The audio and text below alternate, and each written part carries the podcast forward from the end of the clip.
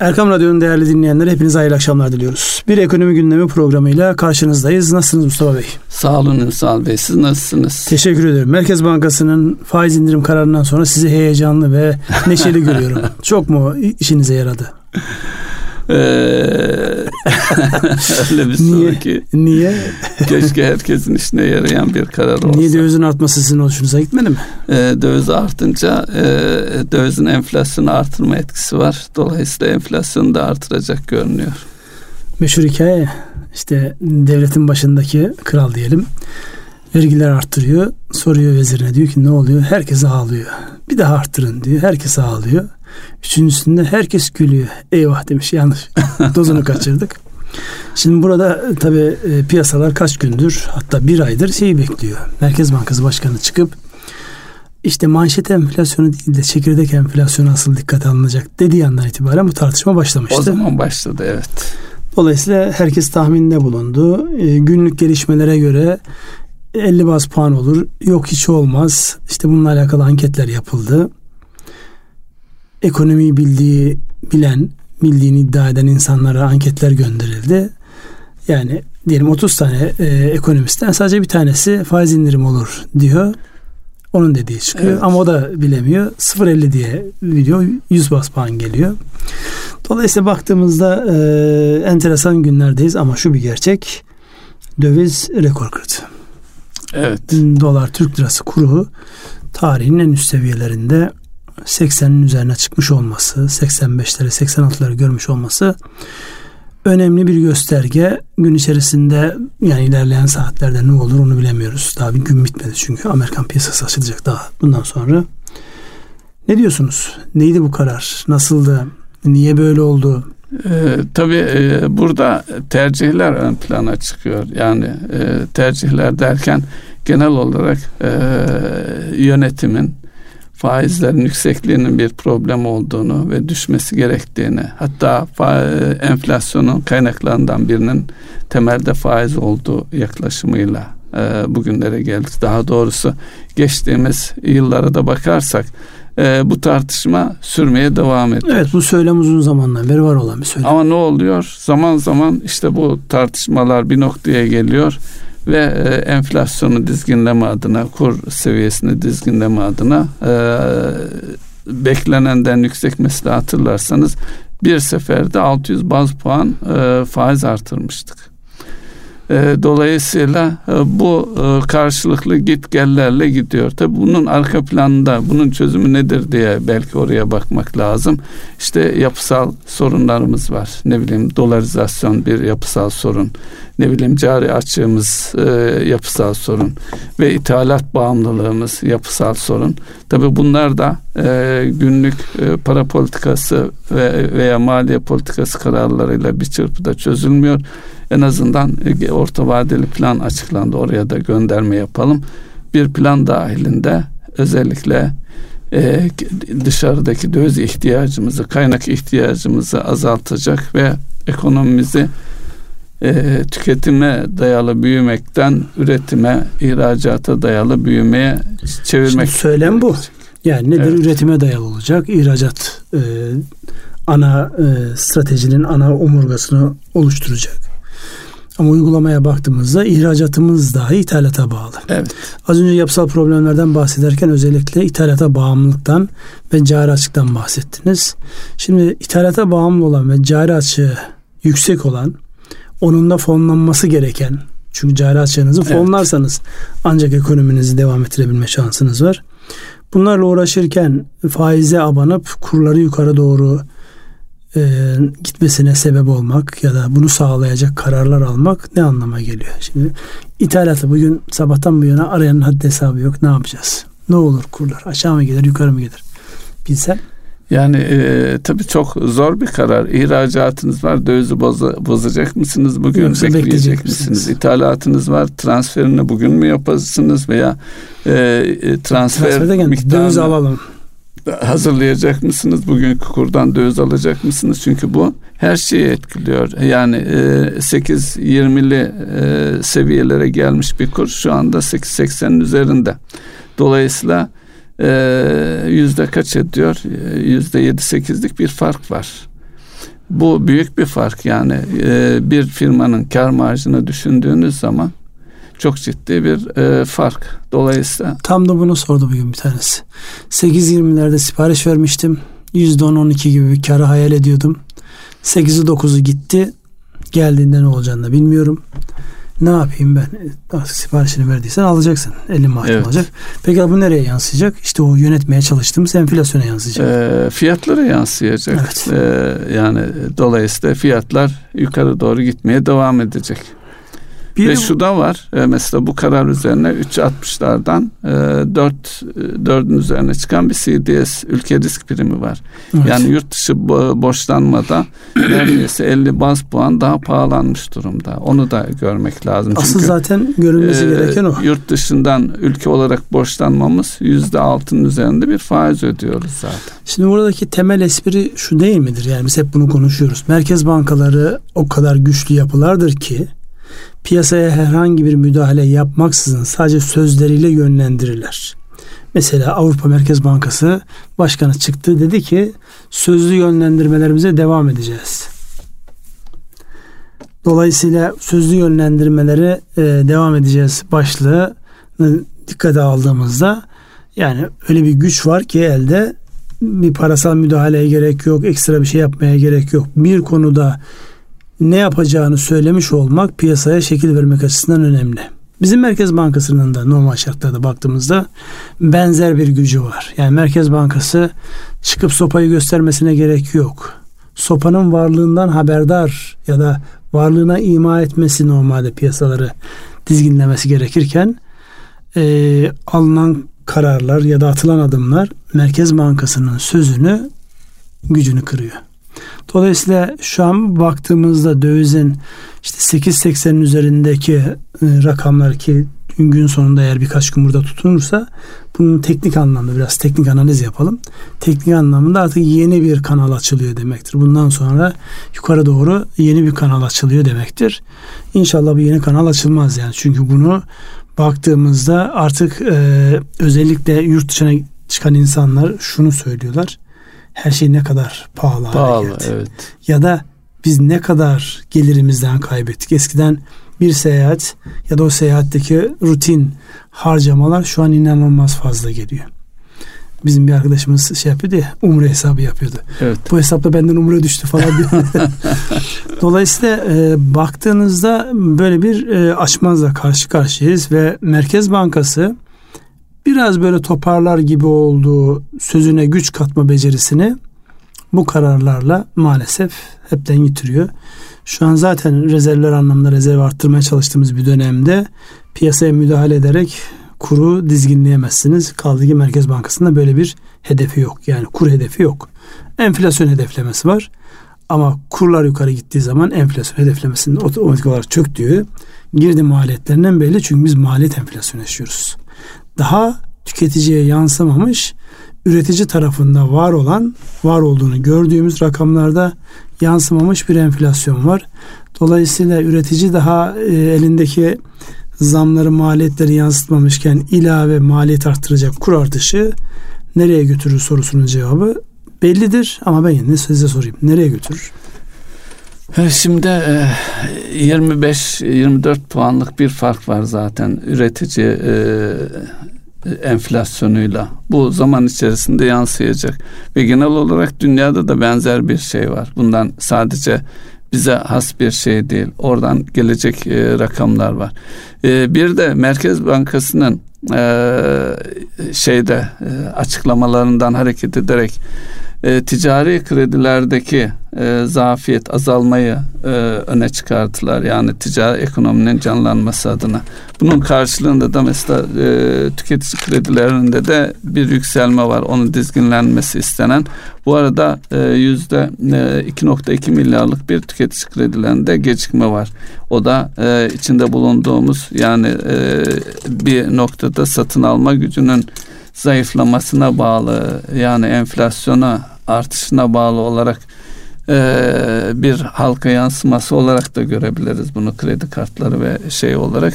Şimdi bu açıdan bakınca amaç yani üretime yönelik yatırımlarda kredileri canlandırma gibi bir hedeften ve öyle bir amaçtan bahsediliyor. Peki 100 baz puanlık bir indirim bankalara, kredi fiyatlarına, yani reel ekonomideki kredi fiyatlarına nasıl yansır? Yansır mı? Ne kadar zaman alır? Çünkü bir taraftan da %53 seviyesinde döviz kaynağı var. Mevduatı kastediyorum. TL tarafı azalmış durumda. Yani bu fiyatlarla kim mevduat yatıracak ki onlar da bankalar krediye dönüştürecek. Cevabı içerisinde bir soru bu. Cevabı şunu diyorsunuz. İnsanların dövizlerini bozmasına gerektirecek bir hava var mı? Hayır, yok. Yani dövizde kalanları haklı çıkaracak gelişme bunlar. Evet. Yani yakın zamanda halbuki Merkez Bankası'nın almış olduğu özellikle karşılıklarla alakalı kararda ne vardı? Dövizli mevduatlara daha fazla karşılık yatırmasıyla alakalı bir karar alınmıştı. Ama bankaların elinde olan bir hadise değil ki, tasarruf sahibi belirliyor hangi para cinsinden tasarrufunu saklayacağını. Şimdi siz dövizli bozdurtamıyorsunuz insanları. Ama kolay yoldan, ama zor yoldan. Öbür taraftan da Türk lirası faizi aşağı indirerek yatırımlara gidecek kaynağı arttırmaya çalışıyorsunuz. Nasıl mümkün? Mümkün değil. Yani şu haliyle mümkün parası değil. Olanlar enflasyonun altında bir getiriye razı olmaz. Yani o zaman şöyle, nereye gidecek? Şöyle bankayla pazarlık yapacak. Merkez Bankası kararını 100 baz puan indirmiş olsa dahi bankayla pazarlık, ticari banka ise doğrudan faiz oranını konuşacak. Katılım bankasıyla da paylaşım oranını konuşacak.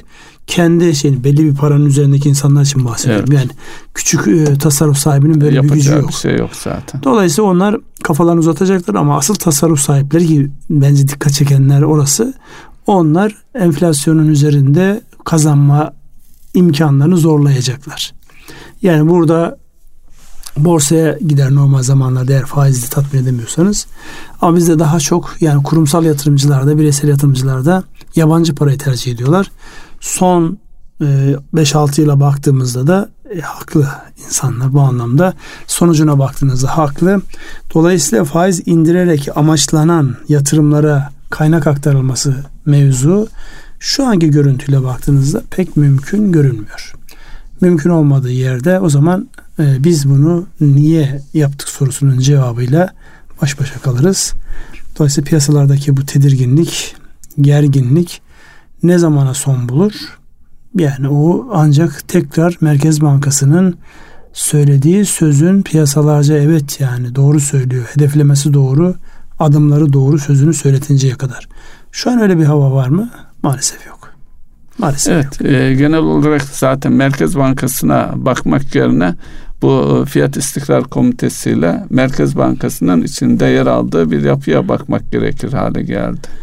Yani Merkez Bankası varken dünya uygulaması açısından söylüyorum. Yani mesela biz konuşmadık.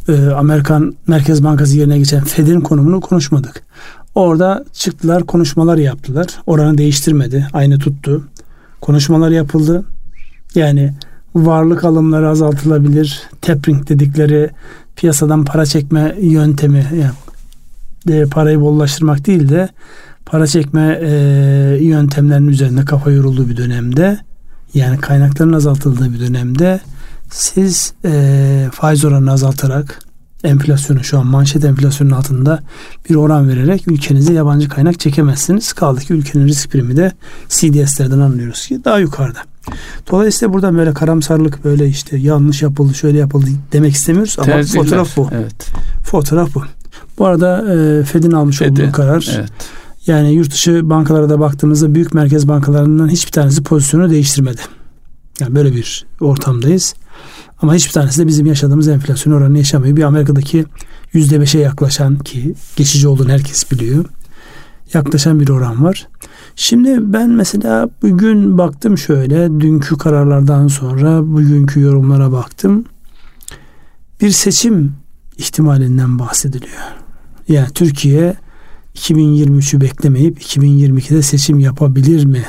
Yapabilir şeklinde yorumlar görüyorum. Yani şu atılan adımlarla ortaya çıkan görüntü Siz iktidar olsanız, empati yapalım, siz iktidar olsanız böyle bir görüntüde seçime gider misiniz? Gidilmemesi lazım diye düşünüyorum. Şöyle, şimdi siyaset tarafına bakılacaksa seçim yasasında bir değişiklik öngörülüyor. İşte barajın %7'ye inmesi konusunda iktidar tarafında anlaşma anlaşılmış durumda. İktidar koalisyonu tarafında. Şimdi bu açıdan bakınca seçim yasası gereği seçim yasasının değişiklikle uygulanabilir hale gelmesi için değişiklik üzerine bir yıl geçmesi gerekir. O zaman şöyle denebilir, yani matematiksel olarak bakıldığında önümüzdeki Ekim-Kasım aylarında bu değişiklik gerçekleşirse 2022'nin sonbaharından önce seçim olmaz diye bir yıllık bir öngörü. Zaten o tarihe nirengi olarak aldığımız zaman Haziran ayında 23 Haziran'da olan seçimlerin 6-7 ay öne alınması gibi bir sonuç doğurur. Çok da yani bakıldığında aslında 6-7 ay önceye almaya seçimin neyi değiştirir onu bilemeyiz. Tabii siyaset aklını bilemeyiz biz. Ekonomik açıdan baktığımız için matematiksel bir tablo. Evet, siyaset aklının dinamiğin farklı olduğu kesin yani. En azından bizim düşündüğümüz gibi düşünmedikleri kesin. Ama bu yapılan yorumlar netice itibariyle insanlar bunlara bakarak kararlar alıyorlar. Dedim ya, sabahtan bu yana o kadar çok iş adam aradı ki yani ne yapayım?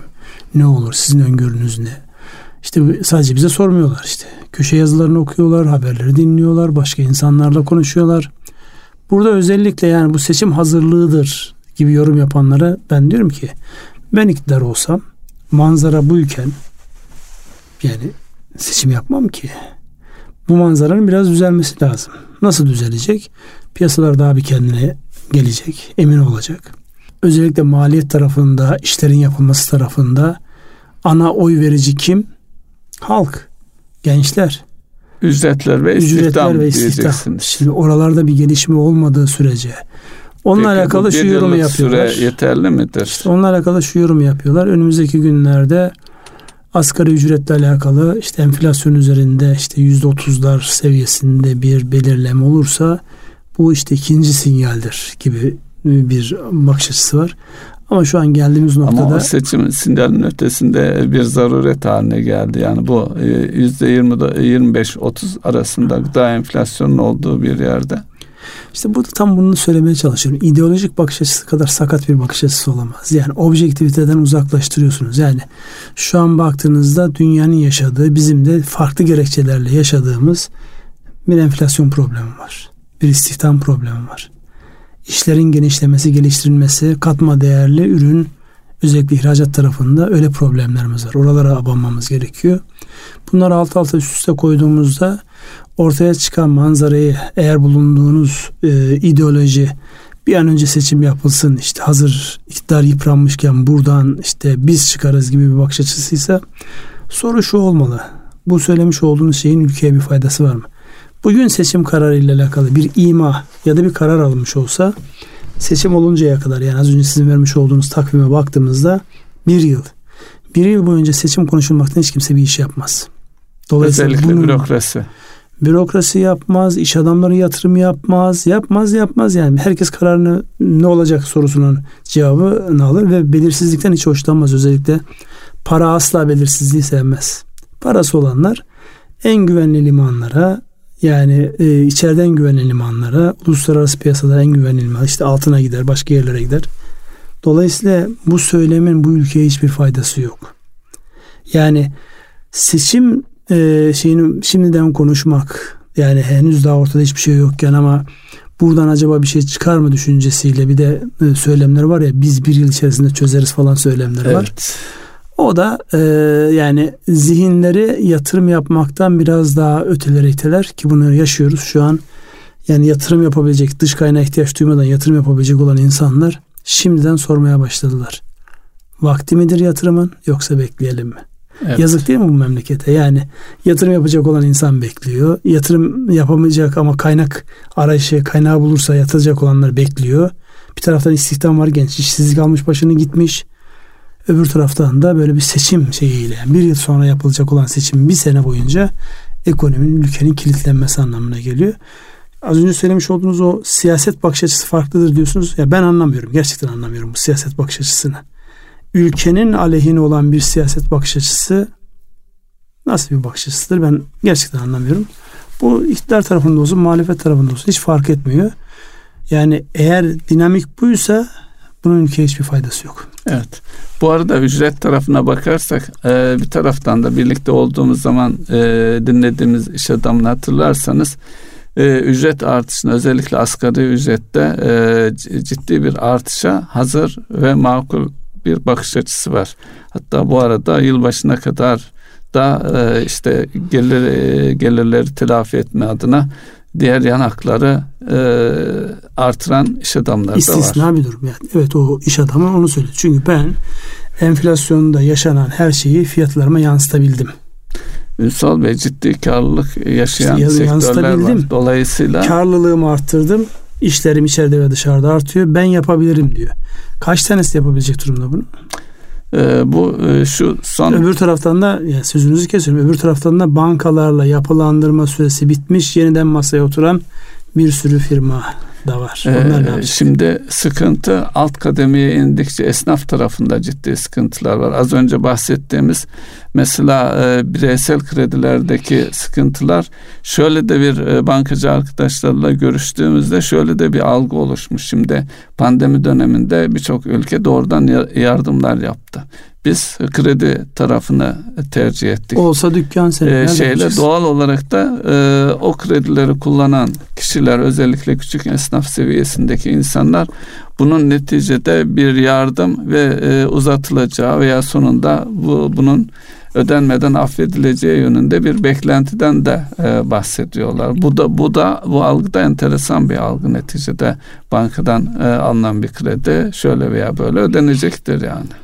Yani öyle bir bütçe olmadığı için, yani o sadece dilek ve temenni kısmındadır. Evet, ama ödemiyorlar, o da bir sıkıntı yani.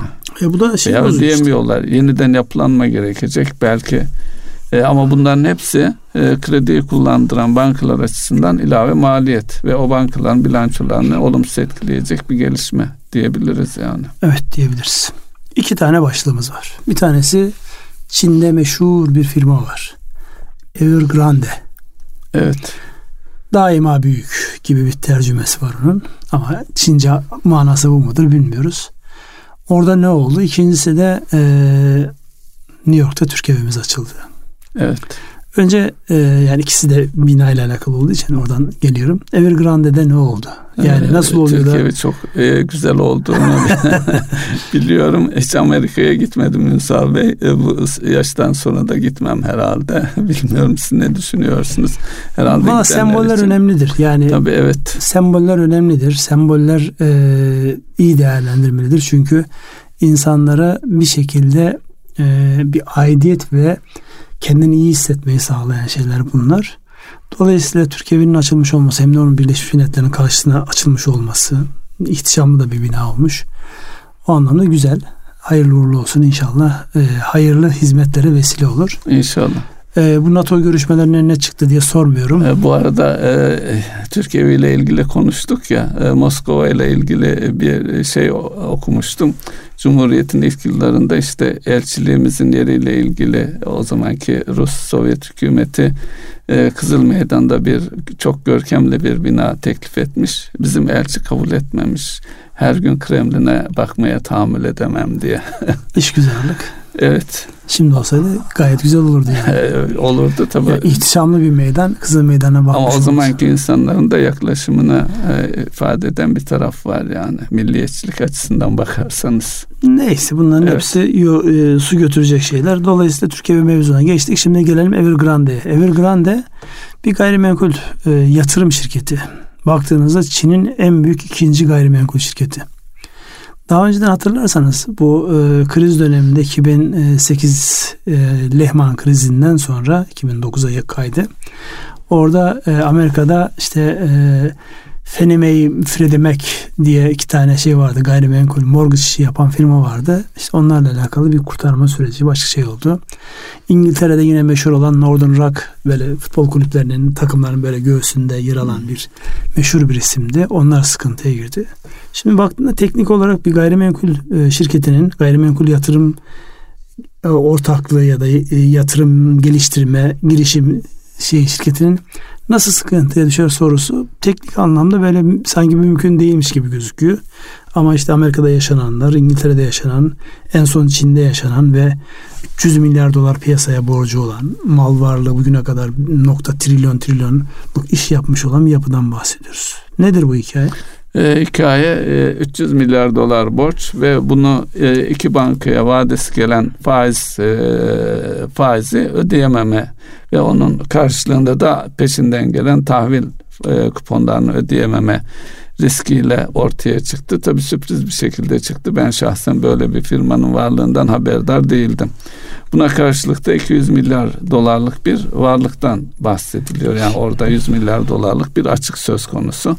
İşte çözüm olarak tahvil kuponlarını ödeyeceklerini söyleyerek bir nevi biraz geçiştirme şeyi var. Ama beklenti şu: şimdi 300 milyar doları yani devletin arkasında durarak ödemesi yerine oradaki hak sahiplerinin, projelerin devredilerek başka firmalara yapılması ve hak sahiplerine teslim edilmesi, diğer açıkta kalan işte tahvil sahipleri veya bankalar, onlara da birer bardak soğuk su ikram edecekler diye düşünüyorum. Şimdi bu işin hikaye tarafı. Bakalım, evet, etkilerine bakalım. Yani bu tip şeyler olabiliyor. Yani bu dünyanın her yerinde olabildiği gibi bizim ülkemizde de olabilir. Yani büyük gayrimenkul işi yapan, o büyüklükte şirketlerimiz yok gerçi ama netice itibariyle bizim gayrimenkul işi yapan şirketlerimiz var. Buradaki temel espri şuydu. Geçenlerde o bölgeyi yorumlayan birisinden dinlediğim başlık şuydu: bizde de çok yaygındır maketten satış. Bu gelişme maketten satışı bitirir ya da bir müddet maketten satışın önünü keser. Bu da şuna sebep olur: İnsanlar inşaatların bitmesini beklediğinde sat yap sistemine döner. Finansal anlamda daha büyük gücü gerektirir. İnsanların yani daha ekonomik, yani hani topraktan almanın avantajı diye bir kavram var ya. Evet. Öyle bir kavram olmaz çünkü hepimiz biliyoruz ki bütün projeler ilk lansmanın yapıldığında, hatta lansman öncesi deniyor, yani ilk duyurusunu yapılmasından önce, evet, el altından böyle bir fasıl gidiyor. Orada bir nabız tutmadır bu. Yani nasıl bir ilgi alaka görüp görmedi. Bir de şirketin daha önceki bir portföyü varsa, yani kendisine geçmişte kıyak yapmış olanlara karşı bir kıyak diye değerlendirelim. Biraz amiyane bir tabir oldu ama hoş görsün dinleyenler. Şimdi topraktan almanın böyle bir cazibesi var. Yani yapılan yorumlarda benim dikkatimi çeken en temel şey bu: Çin ekonomisi içerisinde %1-2'lere tekabül eden bir büyüklük. Hiçbir anlamı yok. Ama psikolojik olarak gayrimenkul sektörüyle alakalı ki onlar da, yani Çinliler de artık dünyada mekan, ahirette iman, ahirete inanıyorlar mı bilmiyorum ama dünyada mekan konusuna merak sarmışken böyle bir gelişmeye sebep olur. Yani önden, maketten satışın önü kesilir diye bir yorum vardı. Sizin bu anlamda bir değerlendirmeniz olur mu? Şimdi buradaki neticede hak sahiplerinin haklarını ödeme yönünde bir Çin hükümetinin net iradesi görünüyor.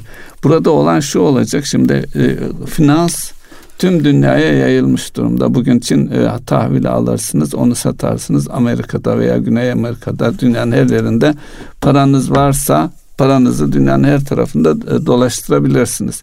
2008 krizini hatırlarsak Amerika'da başlayan bir krizdi ama tüm dünyayı etkiledi. Çünkü o varlıklar tüm dünyaya satılmış. Burada da aynı şey söz konusu. Çin'deki bu firmadan kaynaklanan tahvillerin sahipleri kim? Bir de enteresan olan bir şeyde rastladım kanalda. Bu şirketin hisseleri son 6 ayda 1/4 seviyesine inmiş. Yani bunun daha doğrusu kar topunun, çığın geleceğini gösteren işaretler de olmuş. Tabii bunu kimler, özellikle belli fonları yönetenler herhalde biliyor, fark ediyordu. Yani 2008 krizinde olanlar, benzer şeyler bu firma özelinde de olmuş olabilir. Şimdi yani ekonominin mantığı çok farklı değişmiyor. Şimdi siz bir şeyi iyi yaptığınızda, bu aslında hepimiz için bir ders. Bir şeyi iyi yaptığınızda bunun bir ekonomik sınırı var. Kalkar bunu abarttığınızda ya karlılığınızdan kaybedersiniz ya o yeteneğinizin size sağlayacağı faydayı abartarak olması gerektiğinden fazla yaparsınız. Yani bu her işte öyledir. Yani sizin ekonomik sınırı 5 milyon TL ile sınırlı bir işi 15 milyon TL'ye kadar çıkaracağım dediğinizde ya fiyattan taviz vereceksiniz ya insanlara kredi mekanizmalarını açacaksınız. Yani hak ettiğinin ötesinde bir yere geçirmek zorunda kalırsınız. Onun için burada da aynı 2008'de patlayan mortgage kriziyle subprime mortgage deniyor ona. Yani öyle bir mekanizma kuruluyor ki Amerika'da işsiz bir adamın aldığı ve ödemediği evin faturasını dünyanın bütün bankaları ödedi. Bütün o işlere merak saran işte bu 3A reytingine sahip bu kağıtlara yatırım yapan alakasız belki Çin'deki belki Moğolistan hatta Türkiye'de bazı insanlar vardı, evet. İnsanların isimleri zikredildi. Bu işten 1 milyar dolar kaybettiği gibi sözler söylendi. Doğru mudur? Doğrudur. Çünkü biz seviyoruz böyle finans mühendisliğinin çıkarmış olduğu ürünleri. Aynı kripto paralarda olduğu gibi. Borsa biraz aşağı düştü. Herkes ne oldu? Herkes kripto paraya yöneldi. Şimdi kripto paranın ne olduğunu kaç kişi biliyor gerçekten? Amerikan SPK Başkanı'nın açıklaması var. Regülasyona gideceğini ve onları terbiye edeceği yönünde. Ne getirir onu da bilemiyorum yani. Yani terbiye olur mu? Önce terbiye edebilmek için ne olduğunu bilmek lazım. Yani şimdi konuyu en iyi bilen adamlardan biriymiş dünyada. Tamam. Ne öneriyormuş terbiye olarak? Açıklamıyor işte. Dolayısıyla onun açıklamaları, açıklama yaptığı gün Bitcoin falan biraz etkilenmişti negatif yönde. Yani bizim açımızdan da baktığımızda bizde yani tabii ki kripto değil ama dijital paraya geçme noktasında geçen defa biraz değindik. Hafiften tekrar değindiğimizde işte ASELSAN'ın, Merkez Bankası'nın, TÜBİTAK'ın bulunduğu bir dijitalleştirme yani paranın kağıt olarak el değiştirmesi yerine tamamen dijital ortamda kullanılmasıyla alakalı bir altyapı çalışması var. Bazıları şey diyor, Türkiye kripto para mı çıkarıyor? Hayır, kripto para çıkarmıyor. Mevcut olan tedavüldeki parayı dijitalleştiriyor. Bununla alakalı çok önemli gelişmeler var. Özellikle bu fintech dediğimiz yani finans ve teknolojinin birleştiği yapılarla beraber çok ilginç finansal kurumlar çıkıyor ortaya. Takımların tokenları var bu arada. Evet, takımların tokenından biraz bahsetmen lazım. Takım ne, token ne? Onlardan bahsetmen lazım. Dolayısıyla hızla özellikle dünyada Türkiye, Türk insanı dijitalleşme, kripto ve bu tip şeylere inanılmaz kafa hızlı basıyor. Yani tam hakim olunduğundan mı basılıyor yoksa biz riski sevdiğimiz için mi bu şeylere giriyoruz? Onu tam sosyolojik analizini yapamıyorum. Ama ilgi gören bir yapı var. Evet. Bir de yeni bir gelişme daha, merkezsiz finansal kuruluşlar diye bir kavram geliyor. Şu an dünyada çok yoğun olarak konuşulan ve tartışılan bir mevzu. O da şu, tamamen yazılım üzerinden insanlar birbirlerini buluyorlar. Parası olanla paraya ihtiyacı olan yazılım üzerinde buluşuyor. İşte kredi verecekse kredi, başka finansal ihtiyaçsa. Dolayısıyla bankacılık sistemini, finansal kuruluşların bakış açısını yeniden dizayn eden bir yapıya doğru gidiyoruz. En yakın zamanda şu konuşuluyordu, ya bankaların olmadığı bir ödeme sistemi mekanizması olabilir mi? Olduğunu gördük işte hepimiz. Yani gidip de 20 tane bankayla anlaşıp onlara ne olur bize post makinesi bağla falan demek yerine bu iş için organize olmuş bir yapı çıkıyor. Kartlara taksit yapıyor, onu yapıyor. Geçen programlardan bir tanesinde evet, tartıştık hatırlarsanız. Şimdi daha sonra öde. Yani bir kredi mekanizması geliyor arkada. Ve çalışıyor bu özellikle pazar yerlerinde. Onun için yani insanlara şunu görmesi lazım. Dün bildiğimiz yöntemlerle finans değişiyor. Finansın değiştiği yerde de her şey değişecek. Kaynağı bulma yeriniz değişiyor. Yani sizin tanıdığınız sadece bir şube müdürü ya da işte bir bankanın genel müdür yardımcısıysa artık onu yapabileceği herhangi bir şey yok. Ürünler değişiyor, kanallar değişiyor. Finans kaynaklarını sağlayacağınız alanlar değişiyor. Onun için yeni baştan dizayn edin. Bunu da o kabilden değerlendirmek icap eder diye düşünüyorum. Siz ne diyeceksiniz bilmiyorum. Evet, her şey değişiyor. Dolayısıyla kredi ihtiyacı olan, ürün ihtiyacı olan nasıl söyleyelim, teknoloji bu pandemi sürecinde beklenmediği kadar, daha doğrusu beklenmediği yanlış oldu. 10 yılda gideceği mesafeyi birkaç ayda, bir yılda aştı. Bunun getirdiği fırsatlar var. Bunun getirdiği tehditler de var. Ama her halükarda insanların kendilerini rahat hissetmesi için bir kural koyucuya, bir regülatöre ihtiyaç duyuyorlar. O da devletlerde biraz arkadan geliyor. İşte bu kripto paraların geldiği seviyeye bakarsak bununla ilgili düzenleme ihtiyaçları da var. Düzenleme de yapılacak. Yani bu net olarak neticede devletlerin ayakta kalması için vergi almaları gerekir. Yani bu öyle bir yapı ki devleti tamamen devreden çıkardığınız, herhangi bir vergilendirme mekanizmasının dışına çıktığınız bir düzene de gidiyor. Dolayısıyla bu regülasyon yapılacaktır ama hangi zamanda kim başlatacak bakacağız. Ama işte bazı regülasyonlar geciktiği zaman piyasada oluşturduğu boşluk telafi edilemiyor. Mesela son zamanlarda Türkiye'de yaşanan şey neydi? Tasarruf finansman şirketleriyle alakalı. Hatırlayın, işte 29 tanesinin yani 21'inin devlet eliyle, 8 tanesinin de gönüllü olarak tasfiyesine karar verildi 29 şirketin. Geriye 6 tane şirket kaldı. Ve o 6 şirketle alakalı da henüz tam anlamıyla evet biz bunları lisansladık, yollarına devam etsin açıklaması yapılmadı. Son tarihimiz. O açıklama yapılmadı. Yani şu an işte 7 Ekim'e kadar bir süre var. O zamana kadar işte bir intibak süresi ve onlarla alakalı açıklama yapılacak. Şimdi geriye kalan 29 tanesiyle alakalı ne yapıldı? TMSF ile şu an şirketler tasfiye ediliyor. Hepimiz biliyoruz ki şirketlerin hak sahipleri var orada binlerce. Binlerce hak sahibi var ve arka tarafta bu böyle birbirine endeksli bir yapı olduğu için yani şöyle bir şey yok. İnsanlardan parayı aldınız bir köşede bekliyor değil. Onlardan aldınız. Sırası gelmiş olanlara bir şeyler teslim ettiniz. Onlar ödemelerine devam ettiği sürece diğerlerine bir yansıma olacak. Ama evet, burada açıklar var. Yani finansal anlamda baktığınızda zaten ekonomik durumları kuvvetli olsa tasfiye kararı çıkmazdı. Açıklar var. O açıklarla alakalı oluşan boşluk hangi hak sahibine denk gelecek?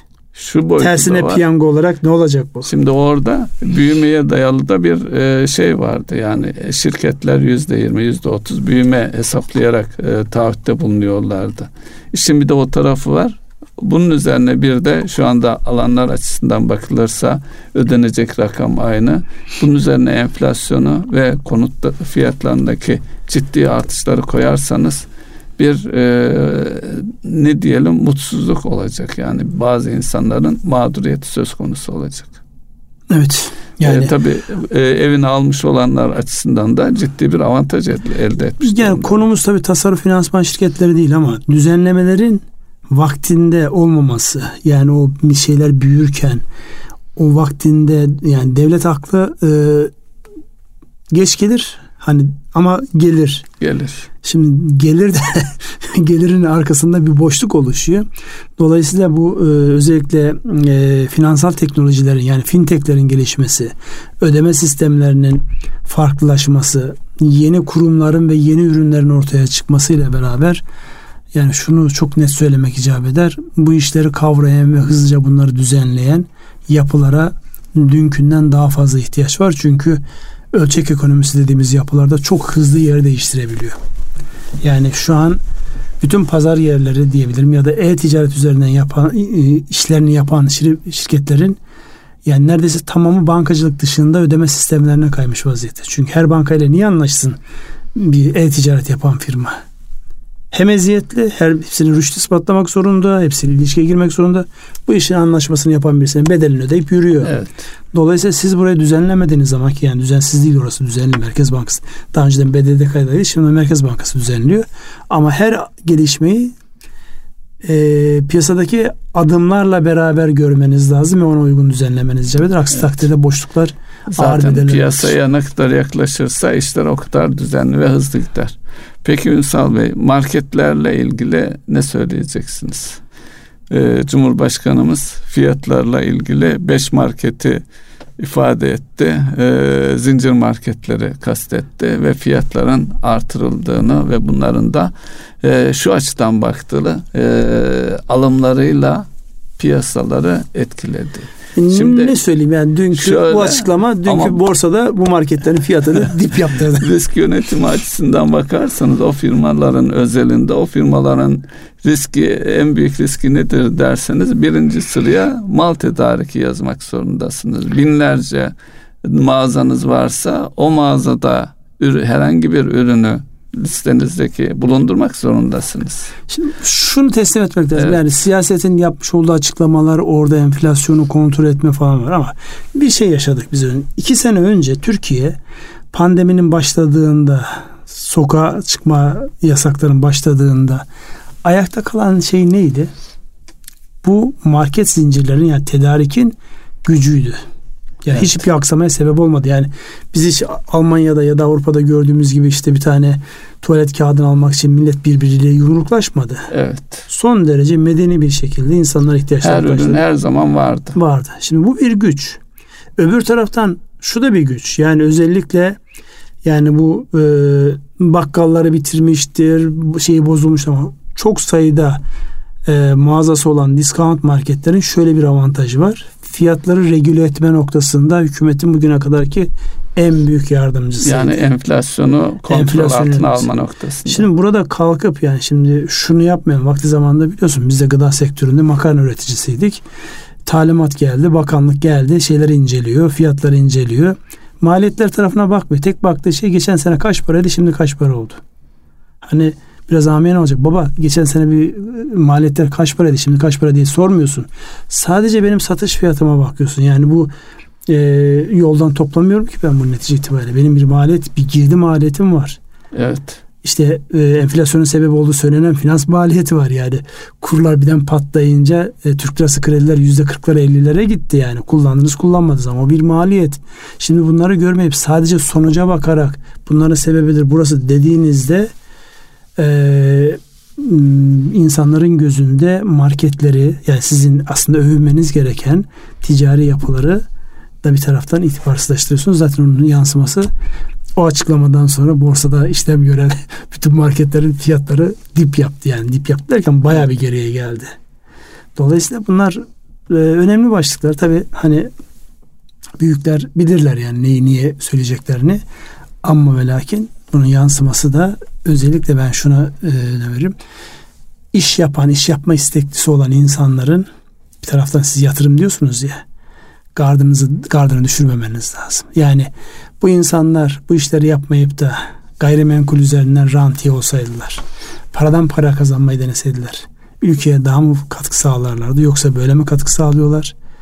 Ya da işte şu an hızla gelen Çin'in etkisiyle pazar yerleriniz başkalarının eline geçiyor, marketleriniz başkalarının eline geçiyor. Böyle evet, bir şey mi yapmalıydı? Yani. Onun için yani o bahsedilen şeyler olmasaydı şu an muhtemelen Walmart, Kmart, bilmem Alibaba, Amazon Türkiye'deki en büyük yapılar olurdu. Onun nesini kontrol ederdiniz? Geldiler. Şu da var mesela yabancı isimlerini zikretmeyelim. Geldiler. Burada discount marketlerde yerli sermaye, onu da görmek lazım. Öyle. Önemli bir şey. Belki burada düzenlemeyle ilgili olarak şöyle bir eleştiri var. O özel private label denilen özel markalar, özel markalarının sınırlandırılmasına yönelik bir talep var. Yani üreticiler o marketlerde bizim de ürünümüz satılsın istiyor. Tamam da buradaki şikayet özel markalardan dolayı fiyatın yukarıda olması değil ki. Buradaki şikayet şu, fiyatlar yukarıda. Bir de, özel markanın anlamı ne? Fiyatı daha aşağıda tutabilmek. Bir de şu var Ünsal Bey, şimdi bu marketlerle ilgili belki düzenleme gelecekse oranların ne kadar olduğunu bilmiyorum. Yerel olarak ne kadar alım yapıyorlar? Mesela Konya diyelim. Konya'da 100 tane mağazanız var. Bu 100 mağazada diyelim o yerel üretimden ne kadar alıyorsunuz? Şimdi belki buna yönelik düzenlemeler faydalı olabilir. Şu tartışma olsa bak, şu tartışma olsa ben buna katılırım. Arka plandaki yapılara. Yereli koruma anlamında bir şey olsa. Özellikle bu çok sayıda mağazası olan yapıların şöyle bir özelliği var. Aynı ürün İstanbul'da hangi fiyattan satılıyorsa Ardahan'ın Çıldırı'nda da aynı fiyattan satılıyor. Bu nedir mesela lokalde? Yani bir peynir, yani İstanbul'da evet, peynir pahalı. Ardahan'da ucuz olması gerekir. Ama olamıyor. Niye? Çünkü tek elden bunun tedariki yapılıyor. Fiyat teke düşüyor. Mesela bunların getirmiş olduğu lokal dengeleri bozan, lokal dengelerin aleyhine işleyen ve oradaki yerli üreticileri tüketenlere yönelik bir çözüm üretilse, yani beyin algoritma böyle çalışsa benim ona hiçbir itirazım olmaz. Şimdi, yani oturup karşılıklı herkesin işine yarayacak bir çözüm bulunabilse keşke. Şimdi buradan temel sıkıntımız nedir Mustafa abi? Bizim özellikle işletmelere girdiğimizde hani ilk yaptığımız şey nedir? Oradaki kültürü anlamaya çalışıyoruz. Evet. Bizim bir kere şu toplum olarak şu suçlama kültüründen çıkmadığımız sürece evet, her olumsuzluğu birisine fatura ederek çok kolay bir yöntemdir. Yani benim başıma bu geldi çünkü sen kem gözle baktın. Yani bakmadım falan diyene kadar zaten ben suçlanmış oldum. Geçmiş olsun. Evet. Dolayısıyla bizim bu kültürel anlamda toplumun şu an en büyük karın ağrısı, yani sosyolojide şeyler vardır. Toplumların hastalıkları vardır. Belli şeyler vardır. Bizim toplumumuzun en büyük hastalığı, neresinden bakarsanız bakın, bir suçlama kültürümüz var. Dolayısıyla dinlemeden suçluyoruz ve o suçlamanın sonucu olarak da iyi yaptığını zanneden insanların, yani diyorum ya bu insanlar çok büyük riskler almış vaziyetteler.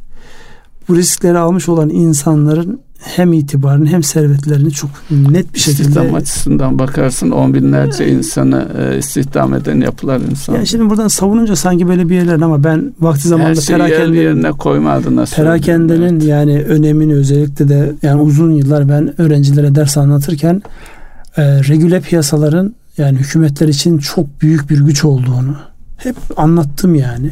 Şu anda hilafına bir şey söylemeyeceğim. Siz şimdi regüle olan bir piyasayı, yani merdiven altı vergi ödemeyen bilmem nelerle yani o tarafa doğru mu kaydırmak istiyorsunuz? Bunu ortak akılla, neyse problem, çözülebilecek olan şeyleri masaya yatıp çözülmek lazım. Ama bunu yaparken de küçük bir istirhamımız olsun. Biz de devlet memurluğu yaptık. Ticaret yapmamış devlet memuru bakış açısıyla ticareti anlamak ve oraya yön vermek çok sağlıklı bir yöntem değil. Bunu da satır arasında söylemiş olalım. Devlet memurları duymasın, alınırlar. Duysunlar canım, yani onlar da biliyorlar olayın şeyini. Ya ticaret başka bir dinamik. Oradaki riskler başka bir dinamik yani. Neyse. Şimdi süremiz dolmuş gibi duruyor. Evet. Bitirelim mi? Buyurun Ünsal Bey. Erkam Radyo'nun değerli dinleyenleri, bir ekonomi gündemi programının daha sonuna geldik. Konulara girerken tabii bazen böyle maksatları aşan, biraz da hissiyatımızı ortaya koyan, yani her şeyi objektif kriterlerle değerlendiremez. Netice itibariyle biz de kendi bakış açımızla duygularımızı karıştırabiliyoruz bazen. Dolayısıyla kendi lisanımızca anlatmaya çalıştık. Sürçülisan olduysa affola. İyi akşamlar diliyoruz. İyi akşamlar.